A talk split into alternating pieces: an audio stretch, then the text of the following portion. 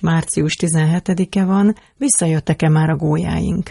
Hát a fehér gólya az ilyenkor már bőven megérkezett Magyarországra, nem is az összes, de a legkorábbiak azok már akár február vége felé megérkeznek. Március közepére már szép számmal lehet látni gólyákat. Nagyjából április közepére az összes fehér gólya, aki majd költésbe fog kezdeni, az megérkezik, vagy akár már költésbe is kezd Magyarországon. Az időjáráshoz igazítják, hogy mikor jönnek, vagy minden egyed tudja azt, hogy ő neki ez a dátuma, és akkor jön? A hosszú távú vonuló madárfajoknál, mint a fehérgólya is, amik nagyon nagy távolságra töltik a teret sokszor, akár a fehérgólya esetében Dél-Afrikáig is elvonuló egyedekről is tudunk, de a legtöbb madár közép-kelet-afrikáig mindenképpen eljut. Nagyon nehéz onnan fölmérni, hogy mi történik itt Magyarországon. Persze hát mondjuk egy mediterrán térségben találkoznak egy szokatlanul hideg időjással, akár megállhatnak, és ez lassíthatja a vonulást, emiatt később érnek ide, de nagyrészt a vonulás valamilyen genetikailag meghatározott ütemben zajlik, ami hát idővel azért folyamatosan változik, alkalmazkodnak a megváltozó körülményekhez. Mint ahogy például a fehérgólyán is el tudjuk mondani, hogy vannak olyan madarak, akik itt töltik a telet, amikor olyannak a körülmények, nincs annyira hideg, fagyok vagy hóborítás, meg hát mondjuk a fehérgólya pont egy olyan eset, ahol sokszor etetik is az emberek, illetve vannak, amik már nem mennek el Afrikáig, csak mondjuk a mediterrán térségig jutnak el, és ott kényelmesen átterelnek. Megfigyelhető sok fajnál egyébként egy ilyen változás a vonulási dinamikákban. Megfigyeltek már akár vonulási irányváltozást, akár időzítésbeli változást, ami a klímaváltozás vagy a táplálék csúcsoknak a eltolódására való reakcióként történik.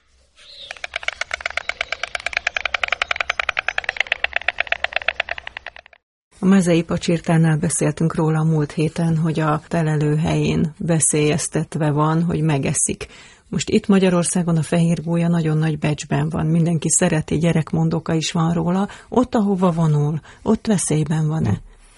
Érdekes, a legelső információink arról, hogy hova vonul, már nagyon régről származnak, már konkrétan Magyarország vonatkozásában. Az első Magyarország meggyőzött madaraknak is egy része fehérgólya volt, és a legkorábbi afrikai adatunk egy fehérgólyától származik, ami egészen Dél-Afrikáig vonult, és ott elpusztulva megtalálták a, a gyűrűjét, és hát abban az időszakból is vannak olyan adatok, ahol mondjuk egy gólya lándzsával a nyakába jött vissza Afrikából, tehát hogy bizonyos területeken mindenképpen vadásztak rá, de hát nem feltétlenül modern módszerekkel. Manapság azt gondolom, hogy ez nem, nem olyan jellemző probléma Afrikában sem, ha bár vannak ilyen eseteink. Volt egy műholdas jeladóval ellátott gólyánk, amit Egyiptomba először bebörtönöztek, mert azt gondolták, hogy a műholdas jeladó az valami gyanús dolog. Aztán hosszas diplomáciai manőverek után elengedték a madarat, és Dél-Egyiptomban egy faluba beszállt, ahol megfogták és megették, és utána erről kaptunk információt. Tehát előfordulnak valószínűleg ilyen esetek, de nem tömeges. Inkább arról van szó, hogy a vonulás során nagyon sokféle problémával találkozik egy általában egy hosszú távú vonuló, a fejegója különösen, Itthon is probléma az áramütés, illetve akár a vezetéknek repülés kérdése is az ilyen termetű madaraknál, és a férgóly az különösen kitett az áramütésnek.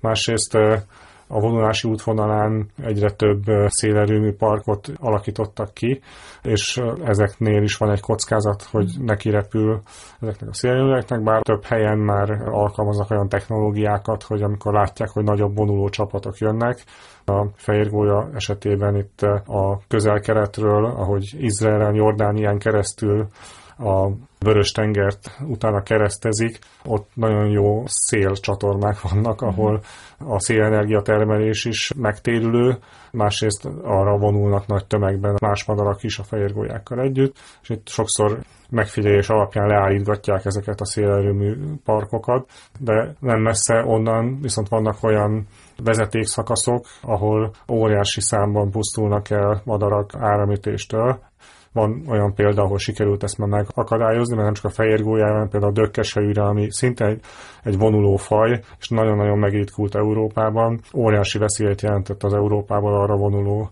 madarakra, hogy ott leültek ezekre a oszlopokra, és áramítést szenvedtek. Tehát ilyen jellegű problémákkal találkoznak, és hát aztán persze lehetne sorolni. A gólya megy a táplálék után, és például szeméttelepeket használ, vagy éppen valamiféle vágóhídi hulladékon táplálkozik, és hát ennek kapcsán is mindenféle problémával találkozhat. Magyarországon csökkente az állomány. Én azt tapasztalom, hogy a mi környékünkön, Pestől délre, illetve a Balaton felvidéken is, mintha kevesebb gólya lenne. De hogyha Dél-Magyarországra megyek, például ott Mohács környékén, ott meg rengeteget hm. látok. Hát, hogyha hosszabb távon nézzük, akkor igen jelentősen csökkent az állomány, tehát a mondjuk száz évvel ezelőtti állománynak ma egy tört része él csak Magyarországon, ezeknek a nagy része is villanyoszlopok tetejére helyezett fészekben, vagy fészek magasítókon elhelyezett fészkekben költ, tehát egy egész ember közelébe, és hát korábban is ember közeli faj volt valamilyen szinten, de kifejezetten az áramhálózatokon tölti a költési időszakot és hát azt tapasztaljuk, hogy volt egy időszak így az elmúlt évtizedekben, amikor nagyjából egy stabil 5000-5500 pár gólya volt Magyarországon, de az elmúlt 10-15 évben tapasztalunk egy csökkenést, és a legutóbbi felmérések adatai alapján úgy látjuk, hogy hát úgy nagyjából negyedét elvesztettük ennek az állománynak, most olyan 4000 pár környékére becsüljük, és valóban a Dunántúlon ahol egyébként sem nagyon sűrű állományok voltak, de ott tapasztalható a legjelentősebb csökkenés. A legerősebb állományok mindig is Kelet-Magyarországon voltak, elsősorban a észak-kelet-magyarországi régióban, Hernágy völgyben, Hajdubihar megyében, tehát ezeken a területeken található most is tényleg olyan állomány, ahol akár bizonyos településeken, egy utcán minden villanyoszlopon van egy fészek. Itt tapasztalható a legkisebb csökkenés, valószínűleg egyszerűen a környezeti adottságok még itt a legstabilabbak számukra.